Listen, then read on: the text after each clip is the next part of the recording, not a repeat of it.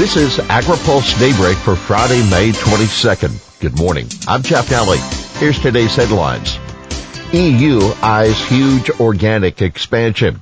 Kudlow confident on China and Congress looks to speed PPP fixes.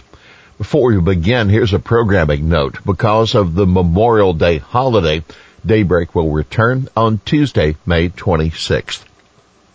10-year EU plan would slash farm inputs. Agriculture in Europe and the United States may be diverging even more sharply in coming years. The European Union has adopted a series of sweeping goals for slashing the use of pesticides, antibiotics, and fertilizer and converting at least 25% of EU agriculture to organic over the next decade.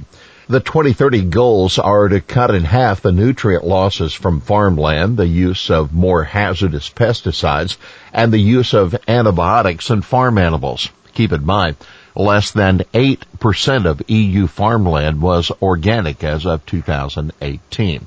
Now here's why it matters. U.S. Department of Agriculture this year launched an initiative to have the environmental footprint of U.S. agriculture by 2050. 20 years later than the EU targets while increasing production by 40%.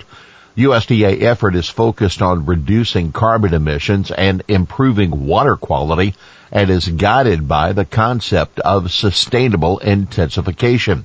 That broadly means producing more food without using more land and other resources and that will require increased use of technology and precision agriculture.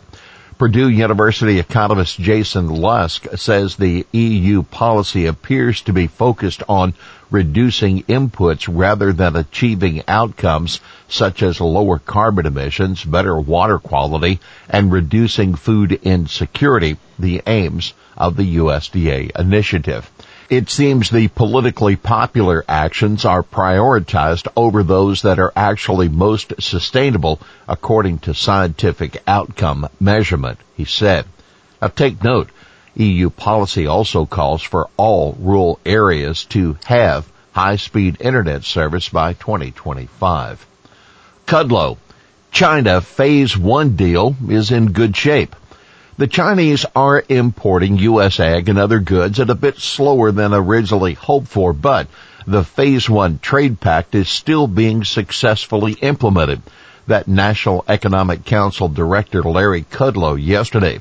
He said, I guess the Chinese purchases are a little behind, but I think that's more because of poor economic and market conditions, and China has every intent of implementing phase one, Kudlow said in a live streamed Washington Post interview.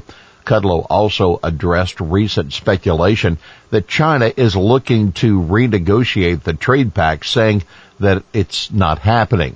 He said at present time there's no renegotiating at all, he said. We're looking for steady implementation and we'll be monitoring it very closely. Keep in mind, U.S. Trade Representative and USDA released a statement the same day listing recent implementation successes such as China's agreement to lift import bans on U.S. blueberries and barley. China also has opened up to almond meal pellets and cubes. Producers are grateful, says Julie Adams, a vice president for the Almond Board of California, but it won't make up for the overall loss in trade due to China's tariffs on nuts.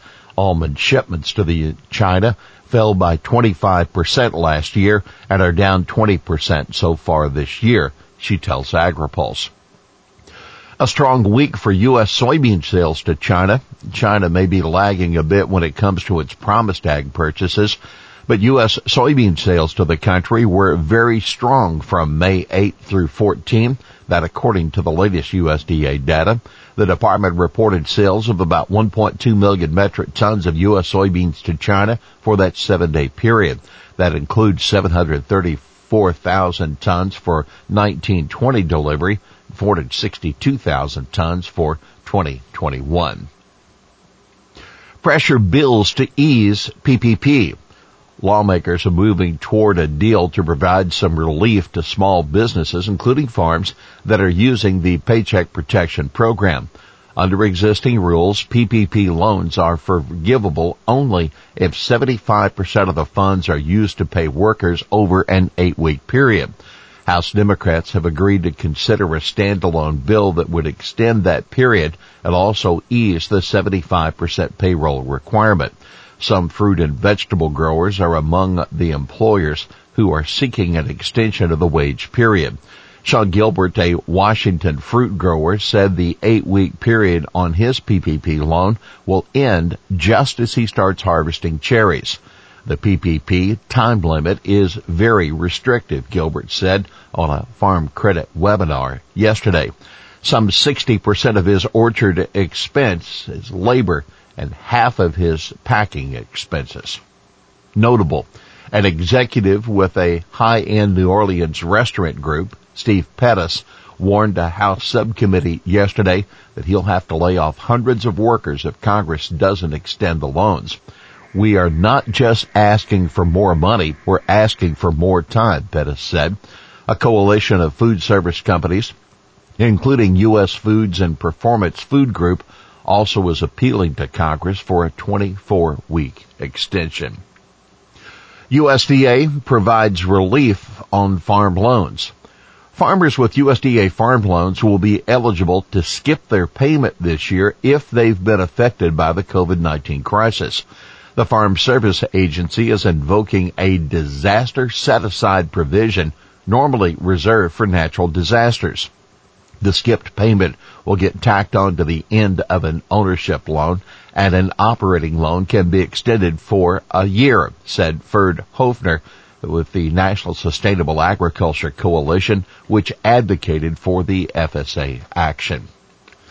USDA praised for food box oversight pledge.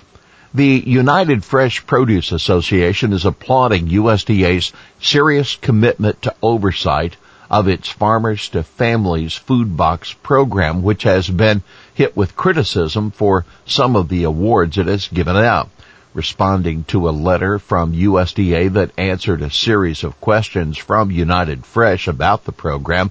President and CEO Tom Stenzel said, we should all now focus on how wonderfully the program is proceeding in many cities and rural areas of the country. Produce companies and their partners are bringing fresh fruits and vegetables to those in need and making a difference in people's lives. Take note, the Agriculture Marketing Service has determined a $40 million contract to California Avocados Direct, which was working to assemble produce boxes. ProduceBlueBook.com reported the company didn't immediately respond to AgriPulse yesterday. Here's today's She Said It. People need to eat and with this pandemic, it's made people realize that it's good to buy local and to buy American product because that's what's going to be there to help people through. That New Mexico onion grower Savannah Gillis Turner speaking on the Farm Credit webinar. Well, that's Daybreak for this Friday, May 22nd, brought to you by Watkinson Miller and Dairy Management Incorporated. For the latest news out of Washington, D.C., visit agripulse.com. For AgriPulse Daybreak, I'm Jeff Nalley.